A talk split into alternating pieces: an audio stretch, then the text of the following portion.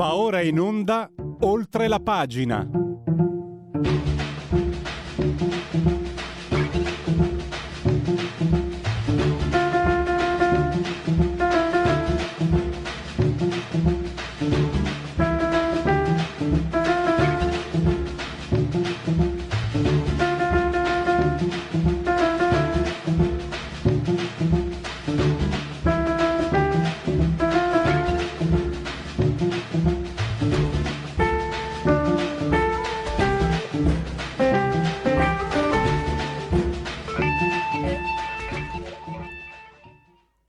Va subito a Pierluigi Pellegrini.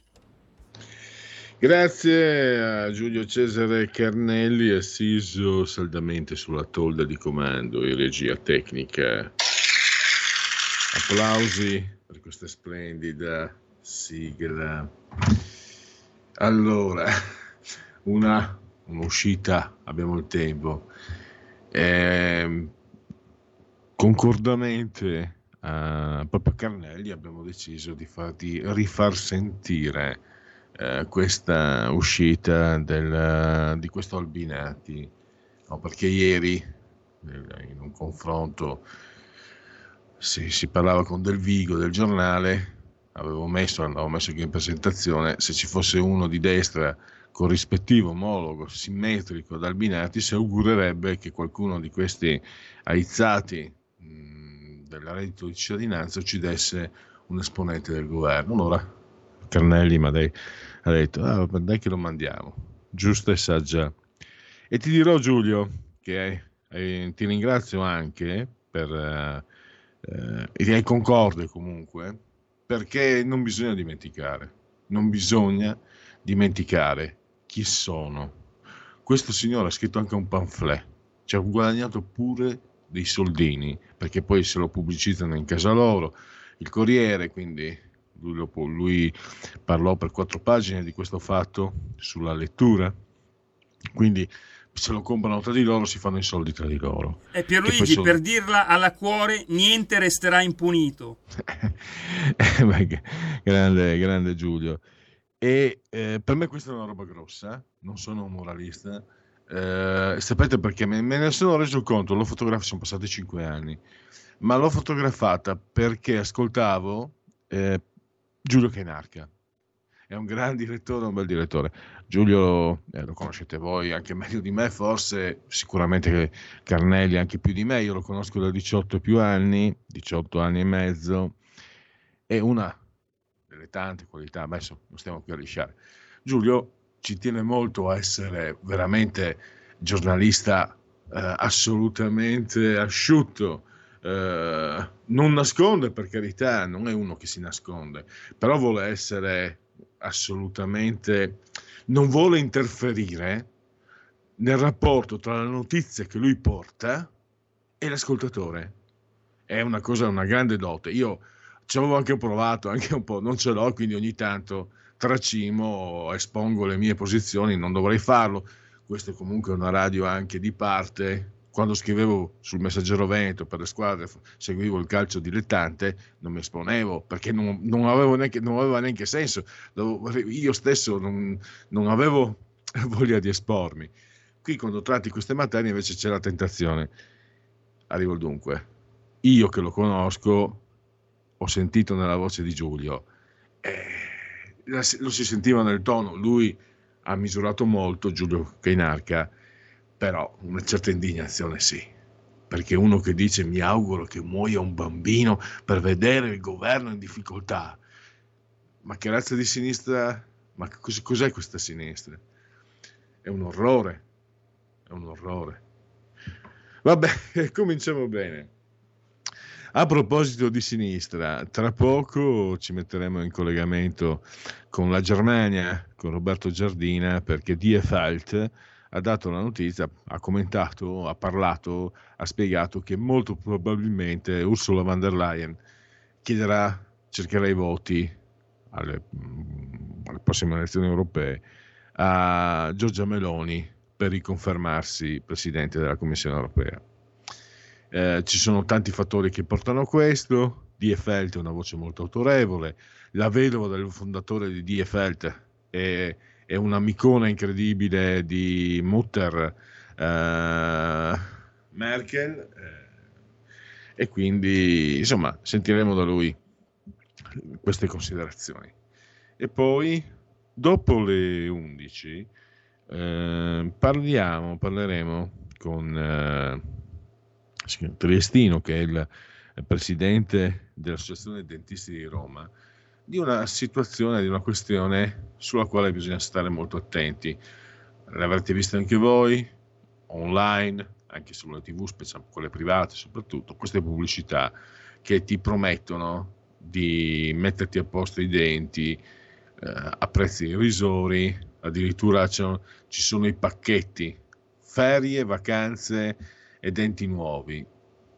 Eh, state attenti, siccome poi è difficile controllare questa pubblicità, ci sono tanti imbroglioni, tant'è che l'associazione di Roma eh, presieduta proprio da Triestino, da Gilberto Triestino, eh, ha messo a disposizione un numero per chi avesse subito dei danni, 18.000, 18.000 persone si sono fatte vive per denunciare, per eh, parlare de, delle loro esperienze negative.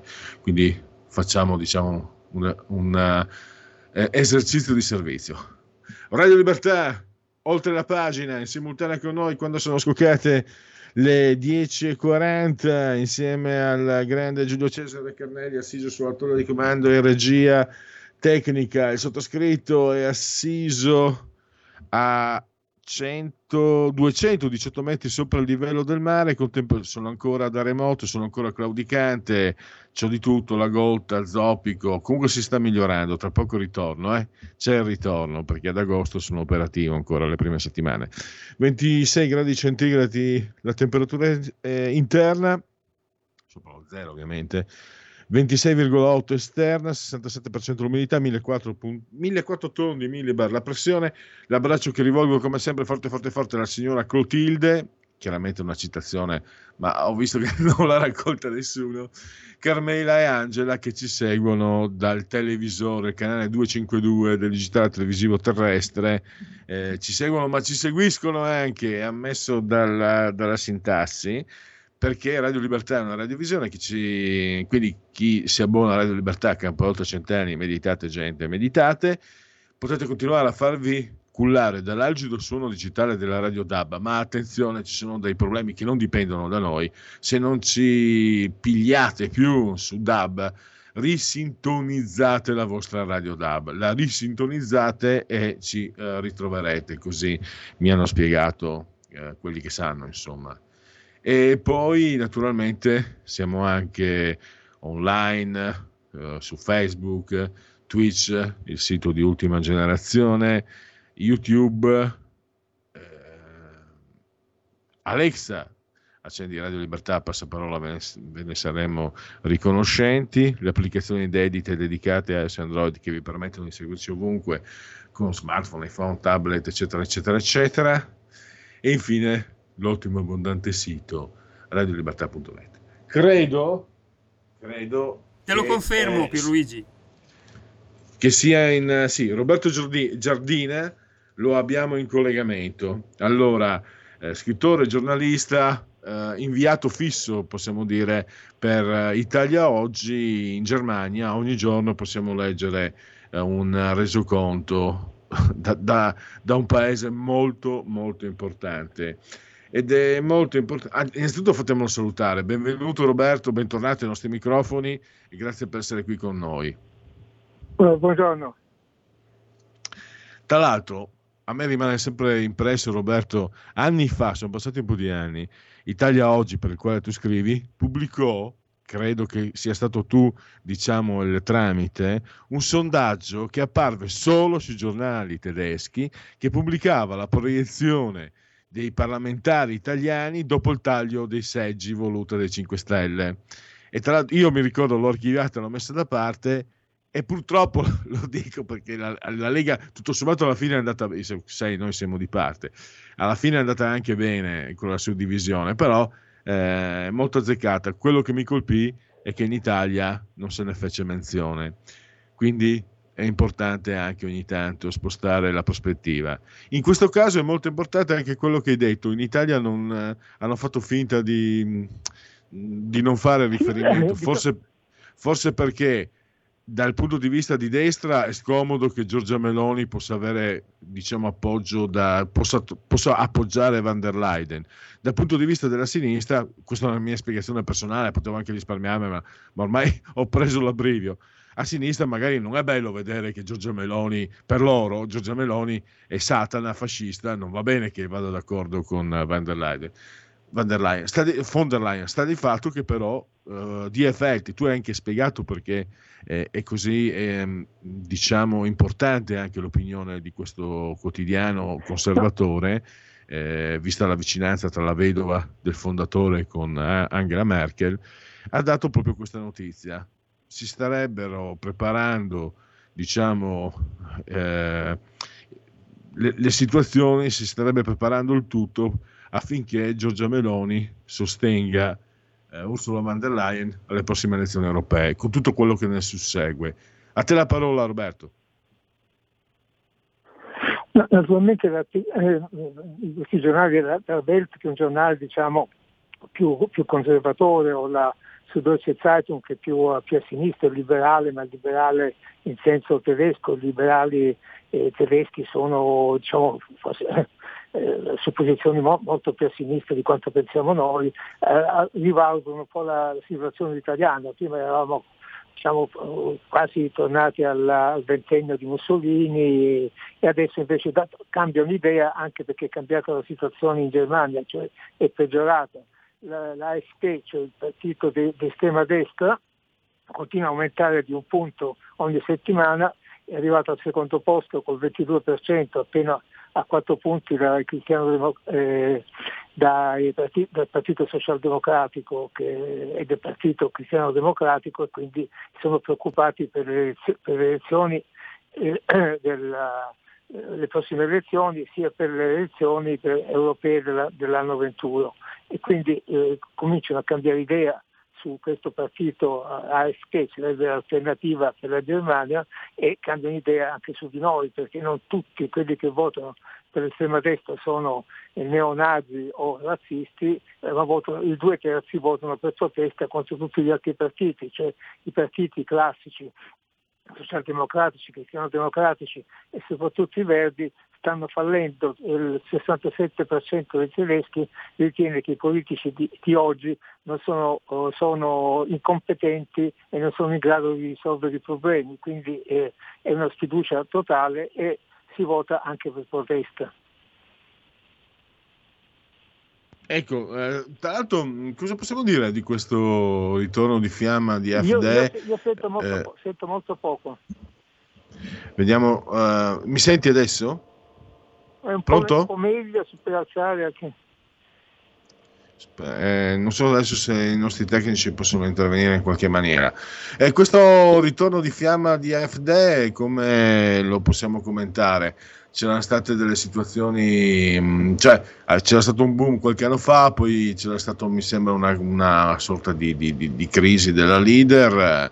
Eh, ecco, ecco Roberto, ti chiedo, uh, in Germania comunque ci sono le realtà consolidate, la CSU, CDU, eccetera, però dopo ci sono questa estrema destra e anche i verdi che sono abbastanza, mh, hanno abbastanza un, come dire, un movimento fisarmonica. Io me lo ricordo i tuoi articoli quando uh, i verdi erano nelle elezioni regionali, credo fossero, erano schizzati a percentuali faraoniche e poi invece, uh, so, poi quando si... Quando, quando hanno pensato bene di vietare i Wuster nelle mense tedesche, sono precipitati. E, e mi sembra che ecco, com'è, anche com'è la situazione, eh, la situazione dei, dei, Verdi in Germania in questo momento. I, i, i Verdi con la Annalena Baerbock, adesso ministro degli esteri, fino al, a, a, a 4-5 mesi prima delle elezioni del settembre 21 era in testa, era sicuro di diventare l'erede di, Angela Merkel e poi ha fatto degli errori personali molto gravi, si è scoperto che ha copiato un libro, vabbè, molte altre cose sono ormai, sono ormai vecchie ed è precipitata subito nei consensi. E adesso però i Verdi continuano a perdere voti e sono scesi al 14%, cioè al quarto posto perché hanno, eh, è una questione personale, mentre i Verdi ai tempi di Oscar Fischer erano pragmatici e realistici, dicendo prima vengono i posti di lavoro e poi salviamo il pianeta, oggi sono diventati tutti fondamentalisti, almeno a Berlino, e quindi compiono degli errori molto gravi e che, che vengono naturalmente eh, pagati. Per esempio la, la, Germania è molto indietro rispetto alla, a trovare nuove fonti di energia e a, a ridurre i prezzi. E I giornali tedeschi lo dicono loro, dice, noi, noi, tedeschi facciamo peggio per gli italiani, cioè gli italiani sono molto meglio di noi, quindi il loro paragone con noi è un complimento, è, una, è una, un atto di autoaccusa per, per, loro. Il ministro dell'economia Habeck eh, adesso ha imposto un nuovo sistema di riscaldamento con le pompe di calore entro eh, il 2032 circa eh, tutti i riscaldamenti in Germania per 36 milioni di abitazioni dovrebbero essere cambiati e questo costerebbe oltre 100 miliardi di euro. Queste sono tutte cose eh, così, molto, mo, eh, molto, idealistiche, anche eh, la, la, capa dei Verdi che è la signora Lang eh, dice che bisogna costruire almeno 2000 eh, pale eoliche all'anno nei prossimi 5 anni, ma c- dove, dove, le mettono? Quindi una palla eolica anche inquina tutta la zona intorno perché è molto rumorosa, impossibile vivere accanto a una palla eolica, quindi sono cose che spaventano i tedeschi e naturalmente il partito perde voti. Eh, eh, questo è un, naturalmente è un tabù, dato che i Verdi sono al, al governo a Berlino e eh, si, si, cercano altri motivi per spiegare l'avanzata della, eh, del partito di estrema destra. Poi anche eh, il, il leader cristiano democratico Merz, che almeno in base ai sondaggi sarebbe il prossimo cancelliere, ha detto che bisogna costruire un brand Mauer, cioè una, una, una parete antifuoco contro l'AFP, non bisogna collaborare, però poi a livello locale i, i suoi democratici cristiani collaborano con, con, la, con i politici dell'AFP perché non tutti sono così eh, eh, razzisti, o neonazisti, sono persone a livello locale qualificate e quindi si collabora.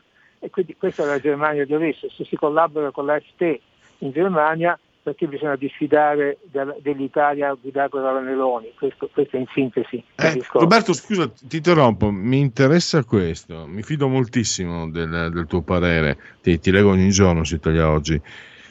E questo FD, allora io ho provato, non ho approfondito, ma avevo provato mh, un paio d'anni fa quando, quando sono esplosi, ho provato a leggere qualcosa e sinceramente c'erano degli aspetti nazistoidi che va uno come me che non, sarà, che non sono di sinistra eh, per carità però certi aspetti a me eh, sinceramente non, eh, non, piacciono. Certe dichiarazioni, certi agganci, certi riferimenti. Però non sono riuscito a capire eh, la, dire, la correttezza delle fonti cui ho fatto riferimento perché a me in quel momento erano sembrate anche fonti non ricordo neanche di preciso quali abbastanza attendibili però sai, eh, ci sono le fonti, ci sono i filtri delle fonti stesse. Questo AFD, ecco, se, se ti chiedessi, mi fai una, una, comparazione tra Fratelli d'Italia e AFD? Fratelli d'Italia è in una fase anche di transizione. Io mi permetto di dirlo, parole mie, cioè pensiero mio. Purtroppo Fratelli d'Italia ha un presidente del Senato che ha i busti del Duce in casa. A uno come me questo fa uh, veramente... Cioè, ho avuto uno zio, un nonno partigiano e poi comunque questo non c'entra niente, i nazisti non vanno bene, punto e basta. E a me non, questo non piace ai fascisti, ai fascisti idem, eccetera. A me questo non piace, però se guardo Giorgia Meloni faccio fatica a, vedere degli intenti massimalisti, nazistoidi, eh, totalitaristi e quindi per certi aspetti anche, ho anche votato centrodestra, ho votato Lega, ma quindi mi fido. Eh, però mi, mi, rendo conto che c'è una fase eh, che va ancora conclusa e risolta. AFD prevale la nostalgia, prevale come la, come la possiamo collocare? Perché chiaramente la realtà tedesca è, è, è, è totalmente differente da quella italiana. Sì. Naturalmente è difficile paragonare Fratelli d'Italia all'AFT perché poi anche la Germania è un paese come l'Italia molto molto, molto, diverso fra nord e sud, fra est e ovest, quindi per esempio l'AFD è già il primo partito nelle, nelle, ex regioni della Germania comunista. Allora i tedeschi dell'est dicono una volta ci ha accusato di essere nostalgici comunisti, un'altra volta siamo eh, nazisti, quindi invece la situazione qui è, è diversa. Quindi anche in, per, per, quanto riguarda la situazione, il paragone fra Italia e Germania bisogna sempre fare dei distinguo, però ci sono dei punti di contatto. Adesso eh, i, i, tedeschi accusavano l'Italia di, così, di essere molto chiusa rispetto ai profughi che arrivavano attraverso il Mediterraneo, adesso anche in Germania diciamo, i partiti sinistra, anche i partiti di cosiddetta sinistra vogliono cambiare eh, le norme, cioè adesso dicono chi arriva in Germania deve essere obbligato a lavorare e si vuole arrivare addirittura a a modificare il diritto eh, d'asilo, perché dice, molti arrivano e rimangono per anni prima che riescono a essere espulsi, nessuno viene, se rimangono due o tre anni poi rimangono per sempre e quindi cambiamo le, i regolamenti, quindi anche que- eh, cambiamo le leggi.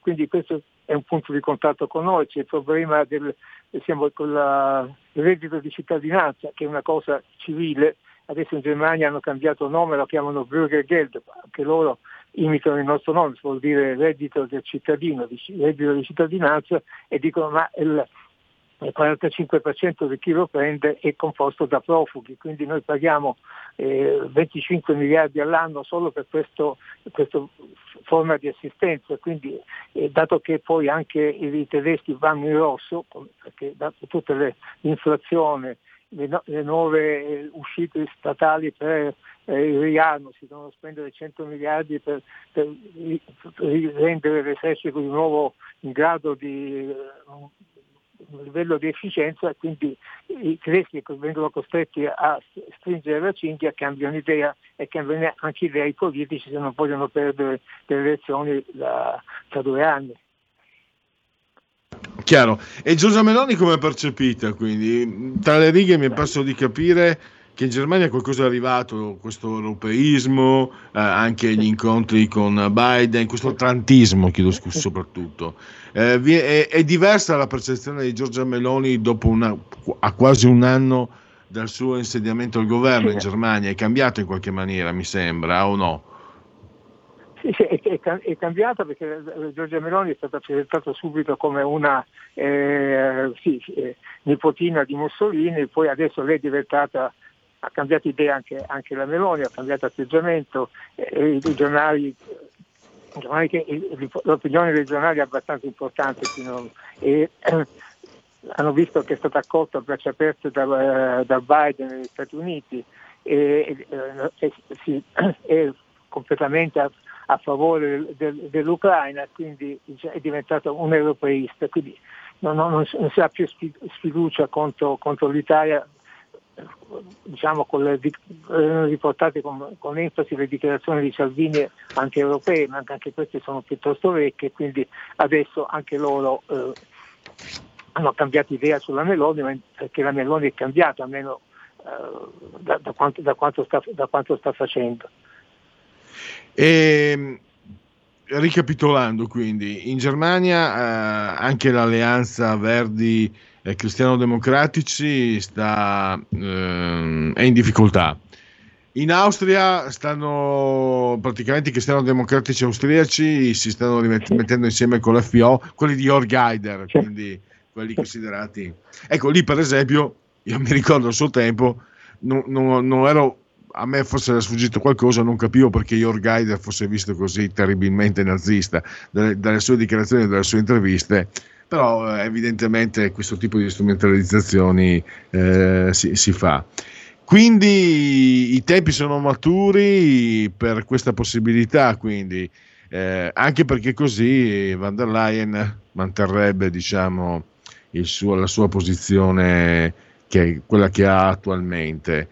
Eh, ho letto però che eh, nel tuo articolo ci sarebbe eh, c'è un avversario interno, quello dei cristiani, mi sembra l'esponente, c'è un esponente tedesco eh, che forse mira anche lui alla posizione che ha van der Leyen attualmente. Cosa puoi dirci di, que- di questa situazione?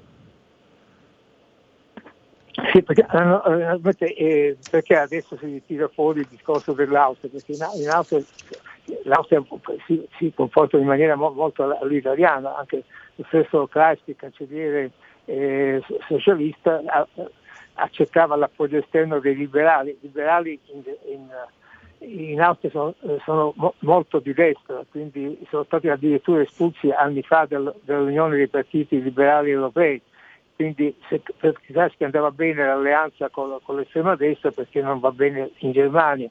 Adesso anche in, in, in tre eh, regioni austriache il, i, cristiano-democratici austriaci e i socialisti austriaci hanno formato governi locali insieme con il Partito Liberale, quindi si, si, cerca di essere pragmatici.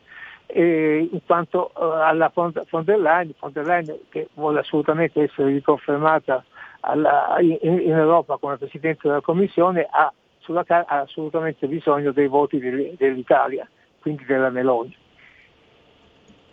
E Weber, la figura di Weber eh, potrebbe, che, che peso ha? Come potrebbe sì, influire? Il, il, il rivale della, del, di Ursula von der Leyen è Manfred Weber, che è il, il leader dei conservatori a Bruxelles, che è stato, è stato molto duro nei nostri confronti e, e, quindi però anche lui non ha, almeno quanto si dice a Berlino, non ha molte chance di poter essere eletto a capo della Commissione. Quindi i tedeschi che cercano di non perdere tutti i posti chiave a Bruxelles cercano di trovare soluzioni già da adesso, in anticipo di un anno sulle elezioni europee, anche perché è vero che Vox eh, non, ha, non, ha, avuto il successo che sperava in, in, in Spagna, il partito dell'estrema destra, però i, diciamo, gli, gli, i, i, candidati di Vox verranno poi eletti in numero considerevole a Bruxelles, quindi quelli diventano determinanti, sono de- determinanti i voti del, del, eh, dei polacchi e degli ungheresi, quindi la, l'Europa, tutta l'Europa si sta spostando verso destra, dalla, dalla Scandinavia al Belgio, all'Olanda, eh, per non parlare de, de, de, dell'Austria, quindi è una situazione che preoccupa e si cerca di sì, di giocare d'anticipo, ma non si sa bene come giocare, poi questa è la situazione reale. Certamente. In chiusura, eh, purtroppo abbiamo t- terminato il tempo. Roberto, eh, consentimi una licenza. Tu, tu sei un... Mi prendo una licenza con una persona come te, molto seria, molto rigorosa, e io mi voglio prendermi una licenza. Scusami, sono un tifosissimo sì. dell'Inter. Mi sai dire se Sommer, portiere del Bayern, arriva o no? a, a San Siro, a Milano. Scusami eh, se mi prendo, visto che tu hai le fonti dirette lì in Germania, perdonami se, se chiudo in, maniera forse troppo licenziosa un discorso invece molto serio come quello che hai fatto te. Ma voglio approfittarne perché non so a chi chiedere, a chi fare riferimento. L'Inter è senza portiere, l'unico di riferimento è l'attuale portiere che, che sostituisce Freulen del, del Bayern, non so se tu segui il calcio, se per caso il calcio non ti interessa ho sbagliato e chiedo Vegne due volte, Roberto. No, anche, anche lì eh, sono stati, eh, la nazionale tedesca va male, questo è una, un, altro, così, un altro tassello che, che indice che spinge i tedeschi a essere pessimisti, il, il Bayern, diciamo, il Bayern che tu citi, Neuer, è il, è, la squadra come la Juventus, cioè la più amata e anche la più odiata in Germania perché vince uno scudetto dopo l'altro da dieci anni, quindi è chiaro che i forti non diventano simpatici.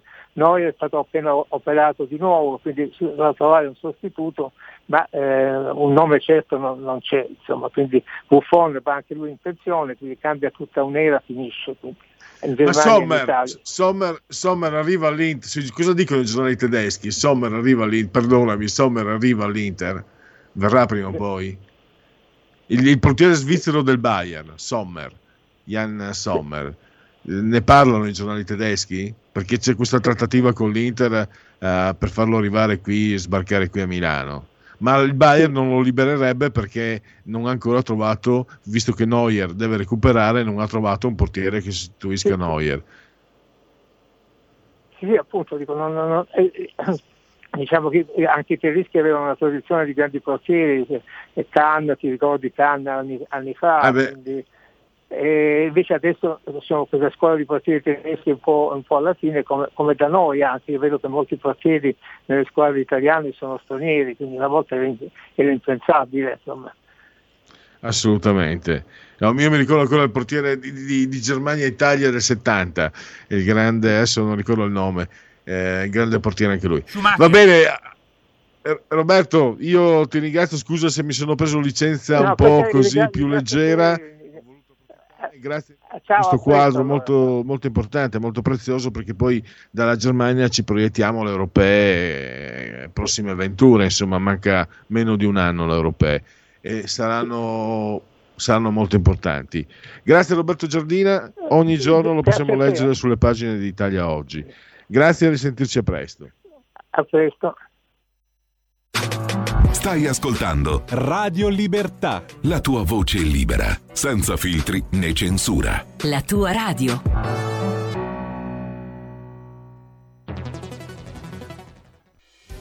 Quotidiano di Sicilia, il quotidiano d'Italia, l'informazione che ribalta i luoghi comuni, una vera visione dei fatti, l'Italia vista da sud.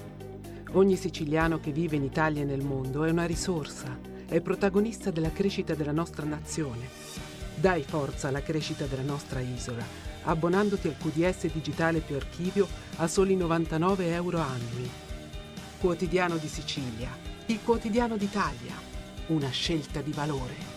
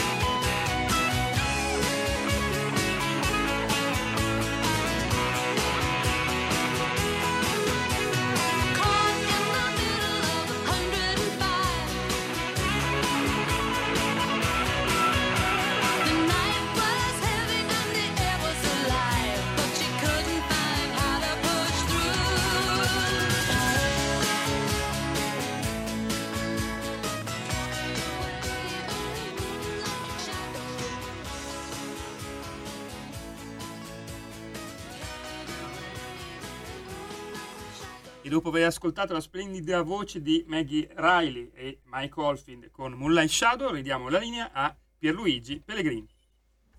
Grazie, il mio nome è nessuno, mi raccomando. Eh, preferirei rimanere in incognito. Eh, grazie a Giulio Cesare Carnelli, ottimamente assiso sulla torre di comando di regia tecnica.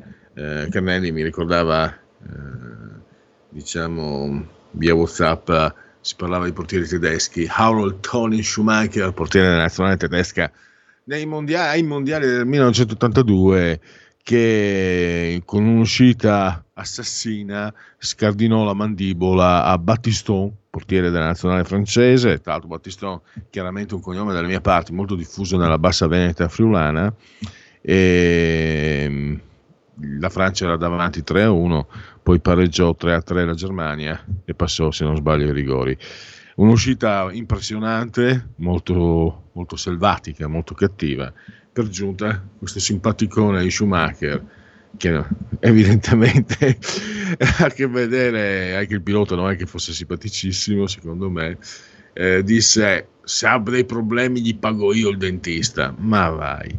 Va bene ma questi sono i tedeschi io preferisco i francesi. Tanto Battiston Pellegrin Pellegrin famoso Raymond Pellegrin attore molto amato e celebre negli anni 60, 70, 50 in Francia.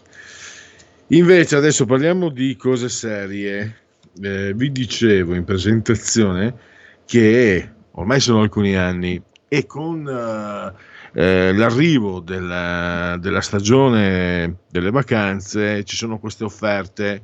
Tu vai in paesi, può essere la Croazia, paesi dell'ex Jugoslavia o altro ancora, Albania adesso eh, ce ne sono di più tipi e alla fine ritorneresti secondo queste offerte dopo aver fatto una magnifica vacanza con i denti nuovi, con promesse mirabolanti.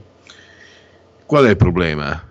E qui abbiamo il corpo della materia, che purtroppo questa spesso e volentieri è pubblicità ingannevole, non sarebbe ammessa per, eh, per merito della legge Boldi, l'esponente leghista della, della scorsa legislatura, se non ricordo male, eh, solo che è difficile bloccarla perché i siti che gestiscono queste pubblicità spesso hanno sede all'estero, lo sapete anche voi come va. Il fatto qual è il fatto vero? Il fatto che ci interessa? Che l'ANDI, l'Associazione Nazionale Dentisti di Roma, ha messo a disposizione una linea telefonica per chi avesse subito delle conseguenze, per chi insomma sapesse di situazioni non corrispondenti a quelle eh, reclamizzate 18.000 firme hanno raccolto eh, contro queste pubblicità eh, truffaldine. Sono tante 18.000. E cosa mi ha fatto pensare questo? Che sarà meglio parlarne con i nostri ascoltatori, con un addetto ai lavori che sta seguendo eh, da vicino, che è impegnato in prima persona in, questo, in questa campagna di giusta informazione, eh, per avvisare, insomma, mettervi sull'attenti.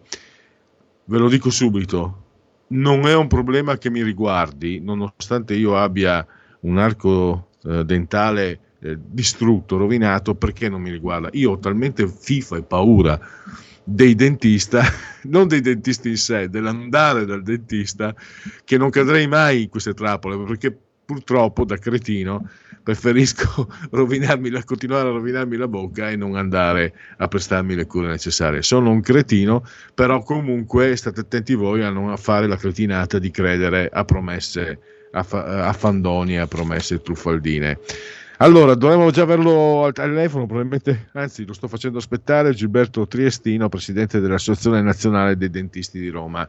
Se mi sente, gli do il benvenuto e lo ringrazio per la sua disponibilità. Benvenuto, dottor Sì, sì, Triestino. Un istante solo Pierluigi che l'avevamo in linea ma è caduta la linea proprio orora, quindi lo, lo stiamo passando adesso.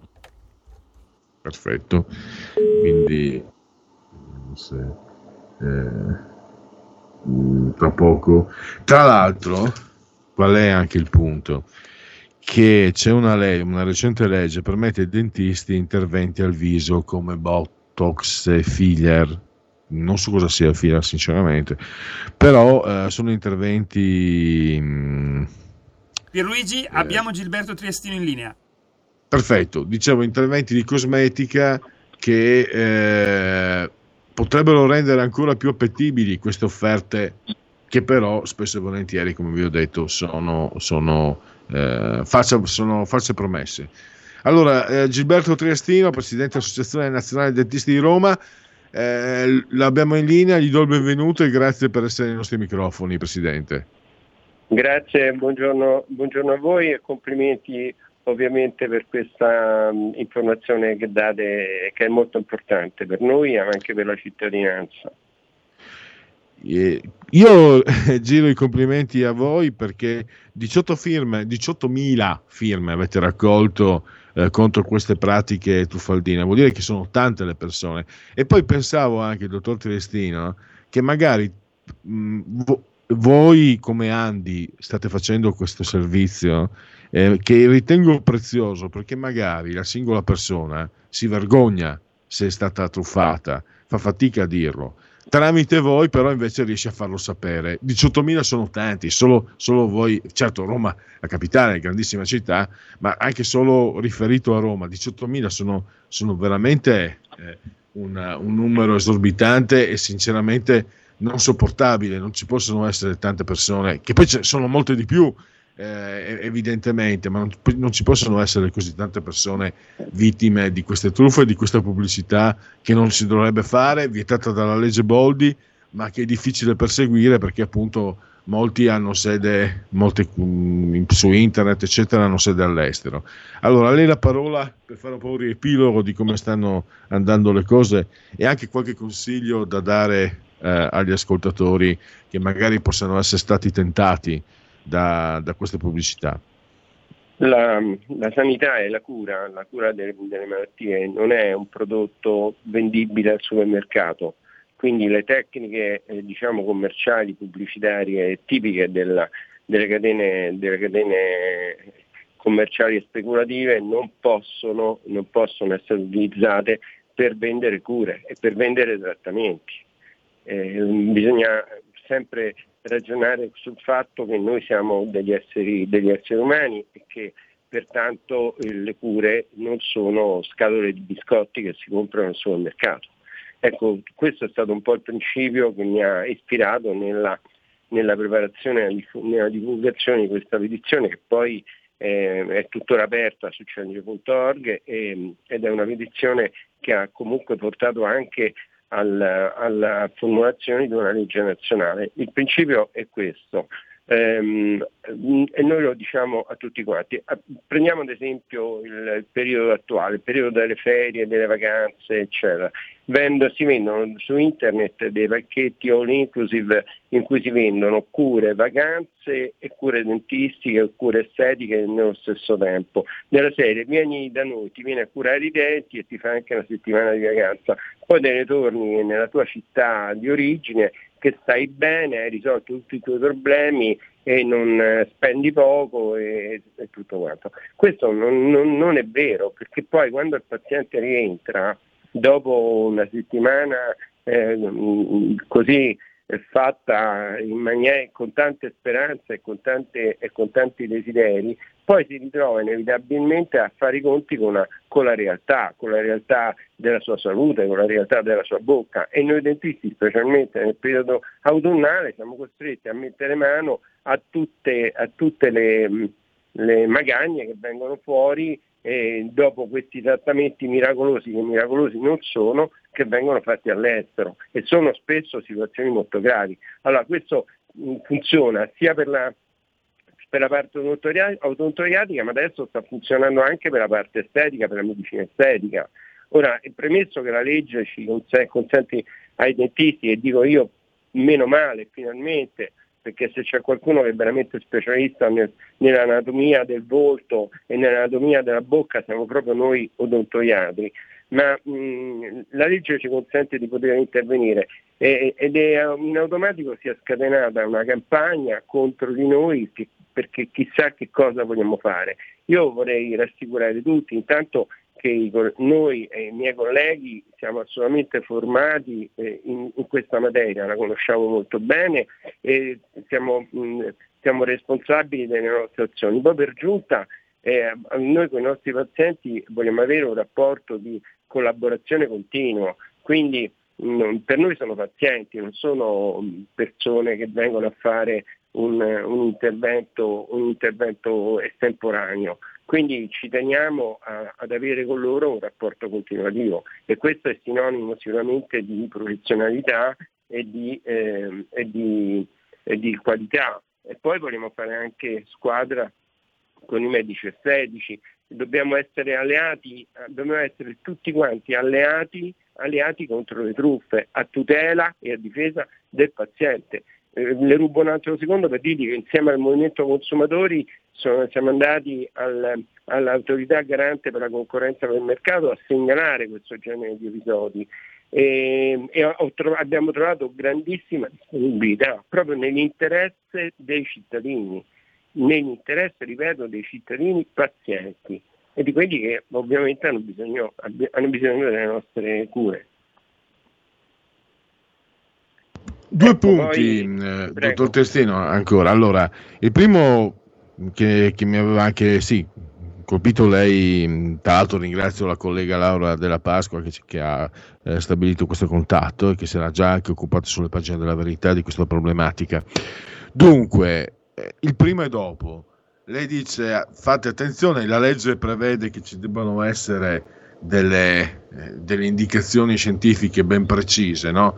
E, e lei ha detto che tante volte sono fotografie prese dal web, quindi eh, stiamo molto attenti a non farci abbindolare.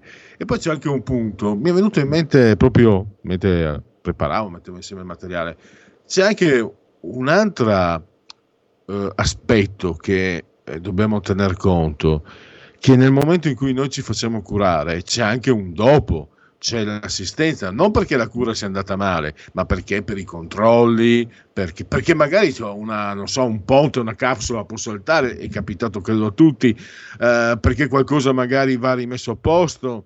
E quindi se andiamo fuori dai confini italiani per, eh, per fare, per fare queste pratiche, poi magari abbiamo bisogno di assistenza, certo la possiamo trovare, ma non sono gli stessi che ci hanno messo le mani in bocca e quindi cioè, io preferirei che ad assistermi dopo eh, un intervento sia chi questo intervento l'ha fatto.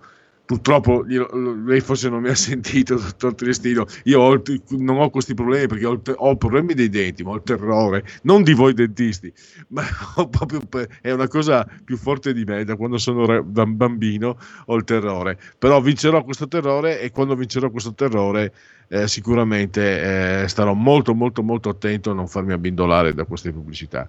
Ecco, anche il fatto dell'assistenza successiva dovrebbe indurre i cittadini a fare delle, delle considerazioni più, diciamo, attente, no? Cosa dice? Ma io dico, sicuramente ha ragione, ma io penso che un buon rapporto con un dentista le- sicuramente consentirà anche a lei di superare questa, eh, questo timore nei confronti del- di questa... di Ah, ma questa eh, io tanti anni fa, per necessità, no, ACS, eccetera, e poi eh, Certo. dove abitavo, io vengo dal Friuli, avevo trovato un dentista di origine trestina meraviglioso, mani fatate, persona colta, aveva la passione come me per l'arte, eh, dis- proprio disquisivamo anche veramente quasi fossimo, non dico amici, eccetera. Cioè, io stavo bene quando andavo a trovarlo, ma avevo sempre paura, dottor Trestino, mi perdoni. Ho questa FIFA eh, incredibile che prima o poi dovrò vincere, eh, comunque. Sì, guardi, mi dire che noi eh, una de- delle prime eh, cose che noi cerchiamo sempre di, di sconfiggere è proprio l'ansia e la paura del paziente, perché è un muro che impedisce al paziente poi di trattare le sue, le sue patologie che purtroppo nella bocca si sa perfettamente sono, sono all'ordine del giorno. Ehm, però voglio anche dire che noi siamo assolutamente dalla parte del paziente, perché noi stessi siamo al tempo stesso pazienti e quindi avere un buon rapporto col, col nostro col nostro paziente è per noi fondamentale, è anche fondamentale avere poi dei riscontri positivi sulle cure che facciamo, perché mi creda questo lavoro, è un lavoro comunque che necessita di preparazione, di sacrificio, di impegno, una vita intera dedicata a questa, a questa attività è fatto anche di soddisfazioni, non soltanto di soddisfazioni economiche. Un paziente che mi chiama il giorno dopo per dirmi guarda, ieri mi hai fatto prestazione di questo dente incluso, sto benissimo, ho, preso, ho preso un antibiotico ma soltanto perché me l'hai prescritto tu, ma sto perfettamente bene, per me questo è- vale molto di più del, del compenso economico di qualche altra cosa. Viceversa un paziente che mi dice guarda tu mi hai detto che per fare questo lavoro, in questo lavoro mi ci vogliono tre mesi, sono stato all'estero, me l'hanno fatto in due giorni, guarda come sto e sto bene, io sinceramente quasi quasi eh, passo per quello che, che gli ha raccontato una fesseria, mentre dall'altra parte ci sono questi, questi, questi mm, scienziati che lo fanno in due secondi. Poi dopo però questo mi ritorna, questo paziente mi ritorna dopo due mesi e mi dice eh, però mi si muove, però è gonfio, però guarda la gengiva che c'ha, guarda qui, guarda sopra, ho telefonato, non mi hanno risposto. Cioè voglio dire, ci sono dei tempi tecnici, ci sono dei tempi tecnici perché noi non siamo dei pezzi di metallo, di legno su cui mettiamo chiodo e finisce la storia. Noi siamo degli esseri umani eh, e abbiamo bisogno del tempo necessario per, per- per fare i trattamenti, per, per guarire. E, e poi ripeto, dalla, dalla situazione, dalla salute della bocca dipende anche la salute del nostro corpo, noi ce lo dimentichiamo, dipende dalla postura, da una protesi fatta e che chiude male in bocca, che è più alta oppure più bassa, oppure chiude in maniera differente, ne scaturisce anche una postura, una postura anomala, quindi problemi a carico dell'H, del bacino, della gamba, ehm, problemi a carico delle braccia. Ma, insomma, sono cose completamente, completamente eh, difficili, molto difficili e molto delicate.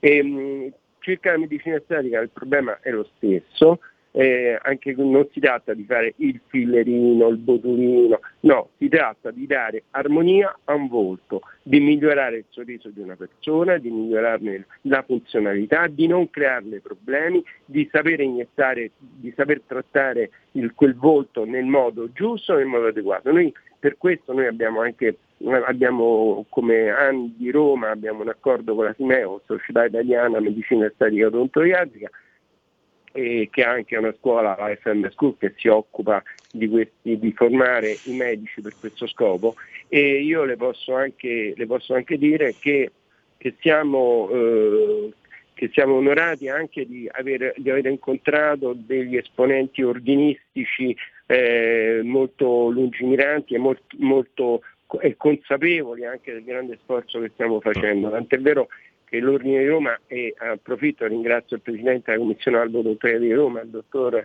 Brunello Pollifrone, eh, ha, ha istituito un registro in cui i dentisti che si formano e che sono spe- eh, specialisti nel settore della medicina estetica si possono iscrivere. Pertanto mh, vorrei rassicurare tutti, specialmente i colleghi eh, chirurghi plastici, dermatologi, eccetera, che noi non, non andiamo a togliere il lavoro a nessuno, anzi, anzi chi si avvicina alla medicina estetica inevitabilmente poi si avvicina alla dermatologia ma anche alla chirurgia plastica. Viceversa voglio mettere, voglio mettere in guardia tutti i, i cittadini come lo è stato per l'odontoiatria circa le- gli abusivi e coloro che si improvvisano nei confronti di tanti centri estetici, di tante, di tante situazioni veramente eh, improvvisate dove eh, c'è solo marketing, ci sono soltanto delle belle immagini, delle belle immagini, ci sono anche degli studi molto eleganti, ci sono le- delle, delle persone molto accattivanti che si avvicinano, ma dove di professionalità non ce n'è niente perché non ci può essere, perché non c'è competenza e non c'è conoscenza di, di come è fatto il corpo umano. Eh, imparano sulle, sulle figurine, non imparano sui libri studando, studando e, sui tavoli anatomici dove si fanno le, le sezioni, le sezioni della cute, della, della- della- della pelle e quant'altro. Pertanto io per questo, e poi non, non parliamo del discorso dei farmaci, dell'uso dei farmaci, perché il botulino è un farmaco, il filler è un farmaco, e quindi tutte le controindicazioni che possono accadere, eccetera, eccetera. Dottor- Ecco, mi ha stimolato su un discorso che veramente non saprei dove, dove può finire, guardi. Intanto, eh, purtroppo noi abbiamo esaurito lo spazio. Intanto la ringrazio, ricordo sempre le 18.000 firme per, eh, per, eh, andare contro queste pratiche truffaldine, quindi il problema è, è serio. Eh, ringrazio sia per il suo intervento, ma anche per il servizio che presta anche di informazione, eh, di aiuto, di sussistenza, insomma, affinché evitiamo di farci eh, imbrogliare poi su una cosa così importante come, come sono anche eh, gli interventi dentistici. Gilberto Triestino, presidente dell'Associazione Nazionale Dentisti Roma, lo ringrazio e magari più avanti anche per qualche aggiornamento noi siamo sempre a sua disposizione, dottor Triestino. La ringrazio per la sensibilità e veramente un grande, è un grande servizio che state, che state rendendo alla cittadinanza tutta, non soltanto ai romani ma a tutti quanti, tutti i vostri ascoltatori. Grazie infinite, veramente una radio molto seria, grazie, grazie. Grazie, grazie. Eh, siamo veramente agli sgoccioli, 10 secondi per seguire la Lega. Segui la Lega è una trasmissione realizzata in convenzione con La Lega per Salvini Premier. Segui la Lega, legaonline.it, gli appuntamenti. Zaia, Luca Zaia, presidente della regione Veneto, a controcorrente, a rete 4, questa sera alle 20 e 25. Eh, per seguire la Lega direi che è tutto. Segui la Lega è una trasmissione realizzata in convenzione con La Lega per Salvini Premier. Alleanze del Partito Democratico, un sondaggio Wimpol, eh, secondo gli interpellati il 51% vede PD 5 Stelle Verdi di sinistra, il 26% PD 5 Stelle Verdi di sinistra Italia Viva Centro, il 13% PD Italia Viva Centro, quindi no 5 Stelle, il 6% PD e 5 Stelle da solo, PD e Verdi sinistra eh, lo vede il 4% e il dato Istat sul mercato immobiliare. eh, dunque, eh, le convenzioni notarili di compravendita e le altre convenzioni relative a dati traslativi, eccetera, eccetera, vedono un più 1,4% ris- rispetto al trimestre precedente e meno 3,5% su base annua. Genetriaci, ricorrenze e commemorazioni, vi ricordo che siamo nel 16 giorno di Termidoro, mese del calendario repubblicano, per tutti un giovedì Zoibe 3 di agosto. L'orrore, l'orrore, l'orrore. Benjamin Willard, Martin Sheen, ovviamente, che lui poi si chiama Ramon Estevez di eh, origine mm, gal- gallega, i suoi venivano dalla Galizia. Il Cimuntone, l'attore Cimuntone, scomparso qualche anno fa da Omero Antonutti, il grande Giancarlo, lo sceriffo, auguroni a Giancarlo Gentilini, meraviglioso, 94 anni, sempre sulla tolla di comando, ovunque lui si trovi. Eh, Tony Bennett, Anthony Benedetto, un crooner recentemente scomparso, Pierleone Mignanego, o Mignanego, eh, in arte, non de plum Pierottone, già, già direttore del Corriere della Sera, il grande John Landish, eh, i suoi film indimenticabili, Bruce Brothers, eh, Animal House, Un lupo malero americano a Londra, poi a Natale una poltrona per due è un appuntamento fisso. Osvaldo Ardilev, eh, giocatore argentino campione del mondo nel 1978, giocava nel eh, anche lei scomparsa recentemente, Maria Giovanna Magli, Maglie, che da Craxi a Salvini, il suo percorso, possiamo- potremmo dire, come giornalista, eh, disegnatore della Bonelli e di Dylan Dogen e Ariboldi, Tom Brady, super quarterback del football americano, eh, sette, sette Super Bowl ha vinto, scusate se è poco. Ho sforato di due minuti, chiedo veni e perdono al nostro grande giudice Cesare Carnelli, assiso soltanto di quando è in regia tecnica e invece ringrazio tutti coloro che hanno scelto anche oggi Radio Libertà. Buon proseguimento a todos. Miau! Stai ascoltando Radio Libertà. la tua voce libera, senza filtri né censura. La tua radio.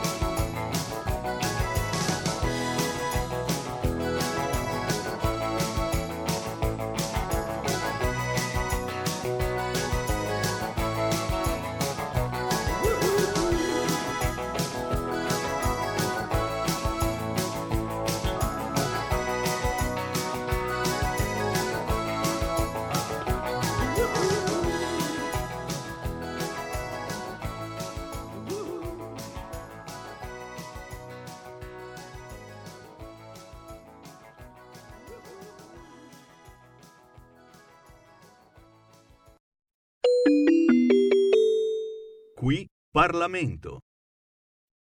Deputato Alberto Bagnai, ne ha facoltà. Prego, lei la parola.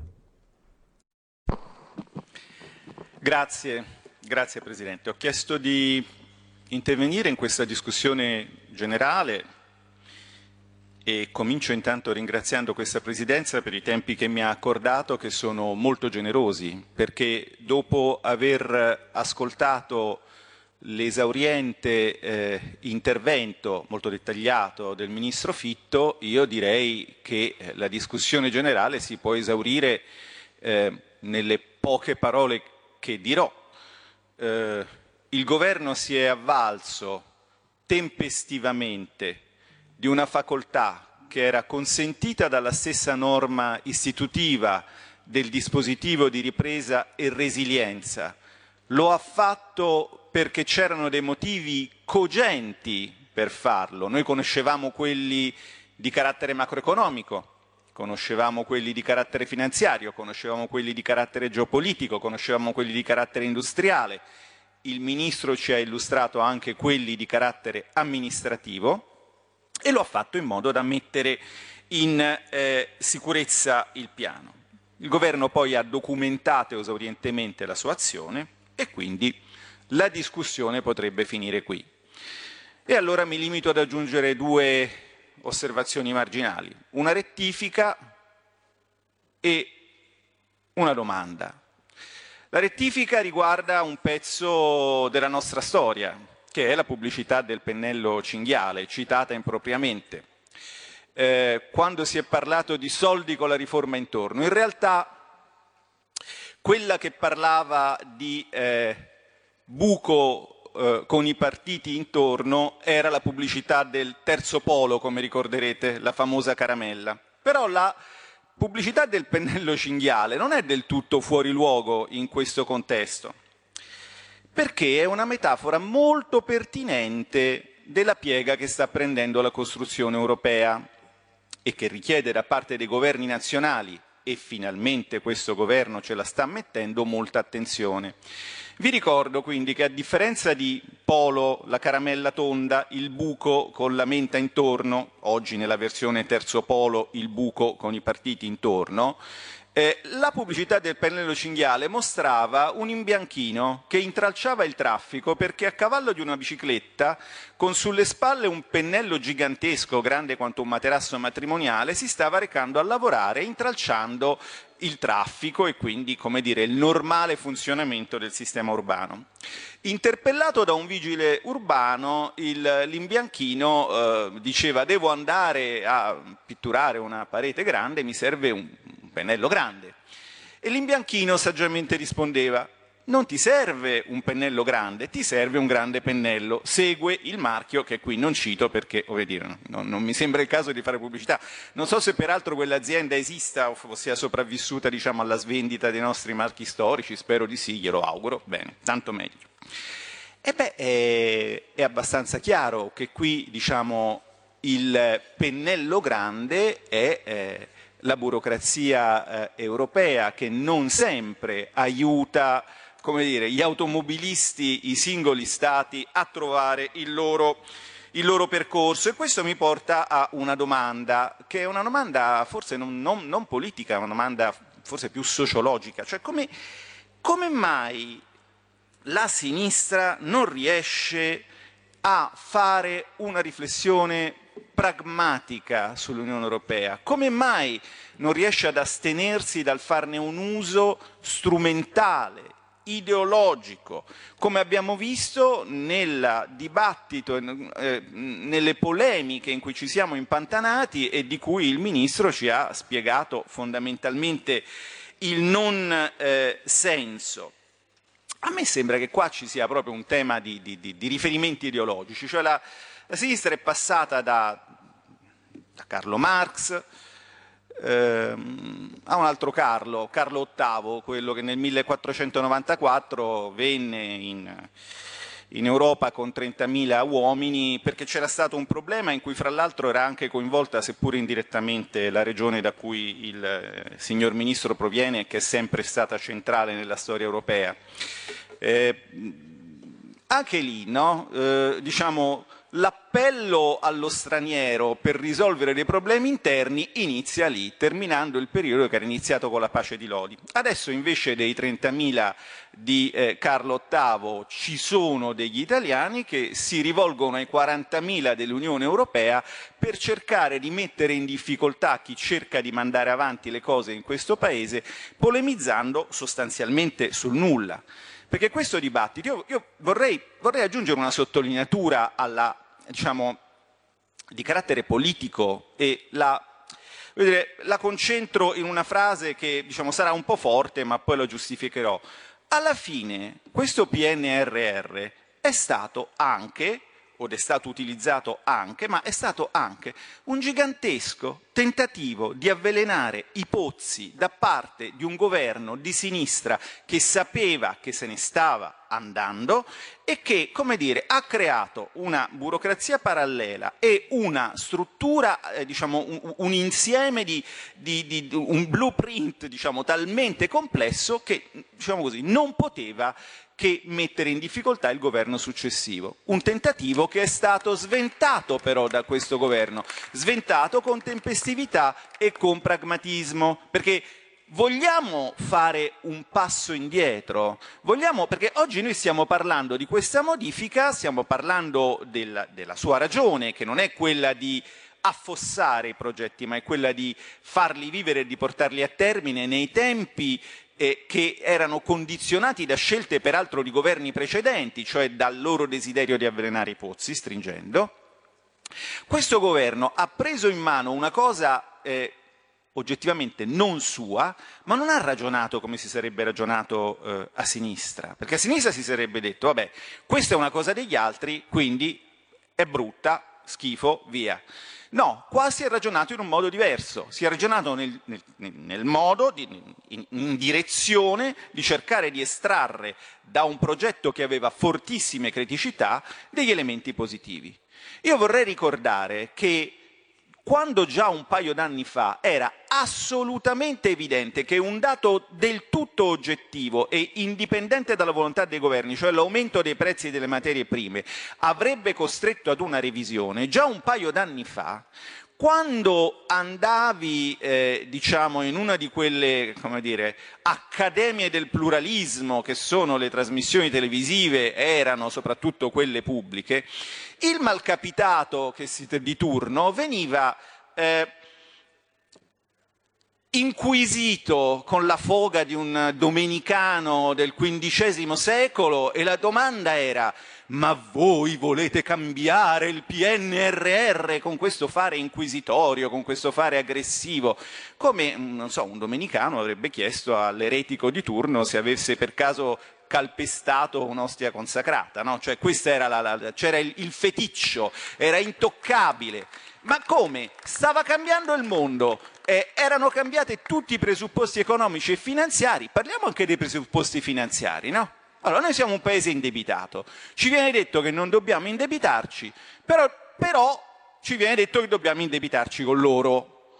Eh, ma questo, scusate, dobbiamo indebitarci sì o dobbiamo indebitarci no? Perché alla fine un pezzo dell'avvelenamento dei pozzi, che è talmente gigantesco che sfugge, alla fine è questo, che il PNRR, la sua gestazione, particolarmente faticosa perché, come ci ha anche illustrato con un esempio specifico, da pioggia di miliardi la si è voluta far diventare rugiada di marchette con tutta la complicazione amministrativa che questo comporta. Tutta questa costruzione a che cosa è servita? È servita a impedire sostanzialmente al Paese di prendere risorse a debito quando i tassi erano zero, per trovarsi a inseguire risorse adesso che i tassi sono aumentati di quattro punti. E quindi c'è stato un gigantesco problema finanziario che è stato creato dal fideismo con cui si è pensato che gli altri paesi europei volessero spontaneamente fare il nostro bene. E no, perché qui la posta in gioco non è solo il bene del paese, quello lo è per noi, ma a livello europeo qual è la posta del gioco lo sappiamo, è la riconversione del sistema industriale tedesco che ha preso delle strade visibilmente e a francese che hanno preso delle strade sbagliate e che adesso stanno cercando, come dire, di sterzare socializzando, diciamo così, le perdite dopo aver privatizzato i profitti. Va bene, va bene la solidarietà, ma non raccontiamoci che questo è un regalo, perché, perché fatalmente non lo è. Eh, ora il punto eh, su cui anche vorrei attirare l'attenzione è che la revisione è necessaria perché noi nel frattempo stiamo capendo delle cose. Cioè, questa idea che, eh, diciamo, di un PNRR, fra virgolette, keynesiano, che favorisce l'investimento pubblico, per esempio, e che quindi favorisce la produttività, è un'idea che intanto è smentita dai rapporti della stessa eh, Unione Europea. Se andiamo a vedere l'ultimo rapporto semestrale, si vede molto bene che la crescita dell'investimento pubblico in un paese come l'Italia è dovuta solo marginalmente all'apporto del PNRR e che quello che sostanzialmente ci ha, ci ha consentito di stare a galla e anzi di avere una performance di crescita che, nonostante il dato negativo dell'ultimo trimestre, è stata superiore a quella degli altri paesi, è stato l'abbandono di regole assurde. Ma eh, in realtà lo scopo del PNRR fin dall'inizio a noi è apparso come non un far crescere la spesa pubblica, ma far crescere la quantità di spesa pubblica italiana intermediata e controllata dalle burocrazie europee. Gio Vigna ne ha facoltà. Grazie Presidente, grazie onorevoli colleghi. È un orizzonte vasto quello a cui guarda questo provvedimento, il quale presenta soluzioni a numerose procedure di infrazione. La media europea è di 66 infrazioni rispetto alle 80 pendenti eh, sul nostro Paese, caro onorevole Scerra. E con questo provvedimento, caro onorevole Scerra, andiamo ad abbassare la media delle infrazioni, Abbiamo, andiamo ad abbassare il numero delle infrazioni italiane sotto la media europea. In generale notiamo come in questa fase Bruxelles stia legiferando direttive e regolamenti di non facile recepimento e di non facile digestione per il nostro Paese e per il sistema Paese. E come Bruxelles stia prediligendo la strada del regolamento, via che limita l'azione dei paesi e soprattutto l'azione dei parlamenti e lo diciamo questo anche alle opposizioni. Chi realmente sta limitando l'azione dei parlamenti è proprio Bruxelles varando più regolamenti che direttive. Al contrario in questa fase politica, l'hanno già detto i colleghi della Commissione quattordicesima che sono intervenuti prima di me, la Commissione di quale io ho l'onore e l'onere di essere Presidente in questa fase politica sta ampliando il proprio orizzonte di impegno, sta ampliando il proprio orizzonte con la fase eh, ascendente, l'ascolto quindi del, un ascolto importante del sistema Paese che accompagna l'analisi della fase ascendente della quattordicesima Commissione. La quattordicesima Commissione più dello scorso, della scorsa legislatura sta trattando ed entrando nel dibattito del PNRR, incontri internazionali con le omologhe commissioni dei paesi europei e sta prendendo e sta abbracciando il grande tema della politica estera dell'Unione Europea, dei rapporti fra i paesi partner e dei rapporti che stanno facendo e che hanno fatto domanda per entrare dentro l'Unione Europea, con quei paesi che hanno fatto domanda per entrare dentro l'Unione Europea, affiancando l'importantissimo lavoro della terza commissione presieduta dall'onorevole Tremonti, vicepresieduta dall'onorevole Formentini della Lega,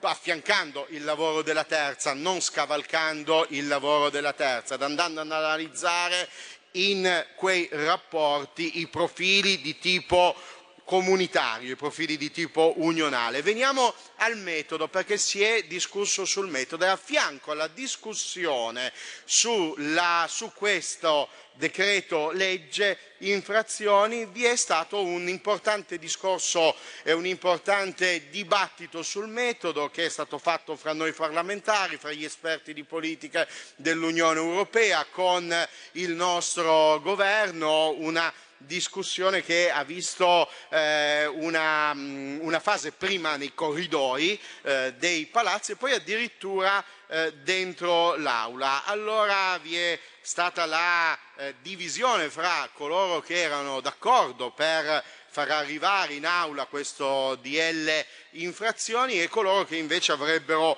voluto lo strumento della legge europea. E beh, questa discussione è entrata anche nelle aule. Abbiamo sentito prima l'onorevole Scerra, abbiamo sentito l'onorevole De Monte che dal punto di vista dell'opposizione hanno giustamente detto la loro. Ma allora io, e il Ministro lo sa perfettamente, oggettivamente ero fra coloro che hanno storto il naso quando è arrivato il DL infrazione. Ho subito chiamato il Ministro e gli ho detto ma Ministro perché non far arrivare una legge europea e il Ministro ha giustamente eh, certificato l'urgenza di eh, alcune di queste infrazioni da eh, sanare. Io ho ascoltato le varie parti, ho partecipato ovviamente al dibattito in commissione e al dibattito adesso qua in aula e il dibattito che si è svolto anche fra gli esperti di affari delle politiche dell'Unione Europea e devo dire che adesso che stiamo arrivando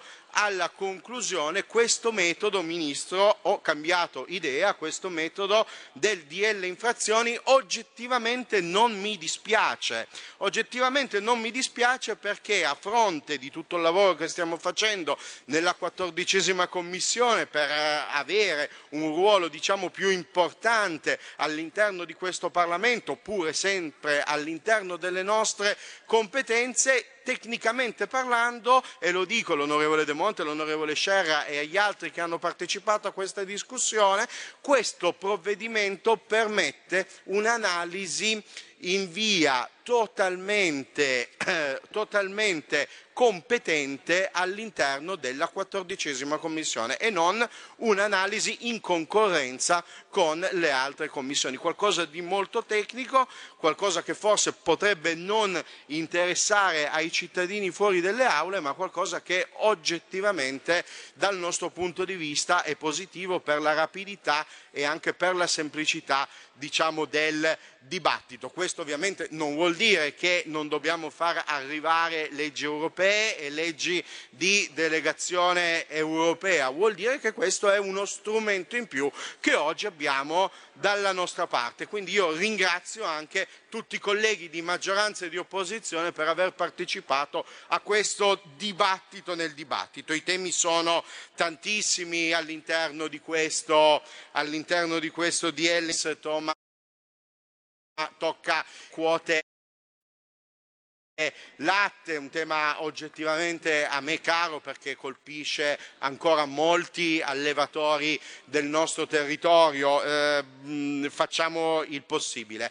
Più di così in questa fase è difficilissimo fare e ci impegneremo con tutte le nostre forze per fare ancora di più. Abbiamo bisogno di tempo e di, e di, strumenti. Lo dico lanciando un grande abbraccio agli allevatori colpiti dal tema delle quote latte. L'articolo 7 istituisce un fondo di 10 milioni per la prevenzione, per, la prevenzione ehm, per, scusate, per dare strumenti di prevenzione eh, riguardante il radon, quindi siamo, in, il radon, quindi siamo eh, sui temi ambientali, 10 milioni per il 23, 24 e 25, l'articolo eh, 21 un importante strumento per l'interrompibilità del servizio della rete energetica, quindi diamo a Terna un altro strumento per, eh, per equilibrare la rete energetica in caso di picchi. L'articolo 12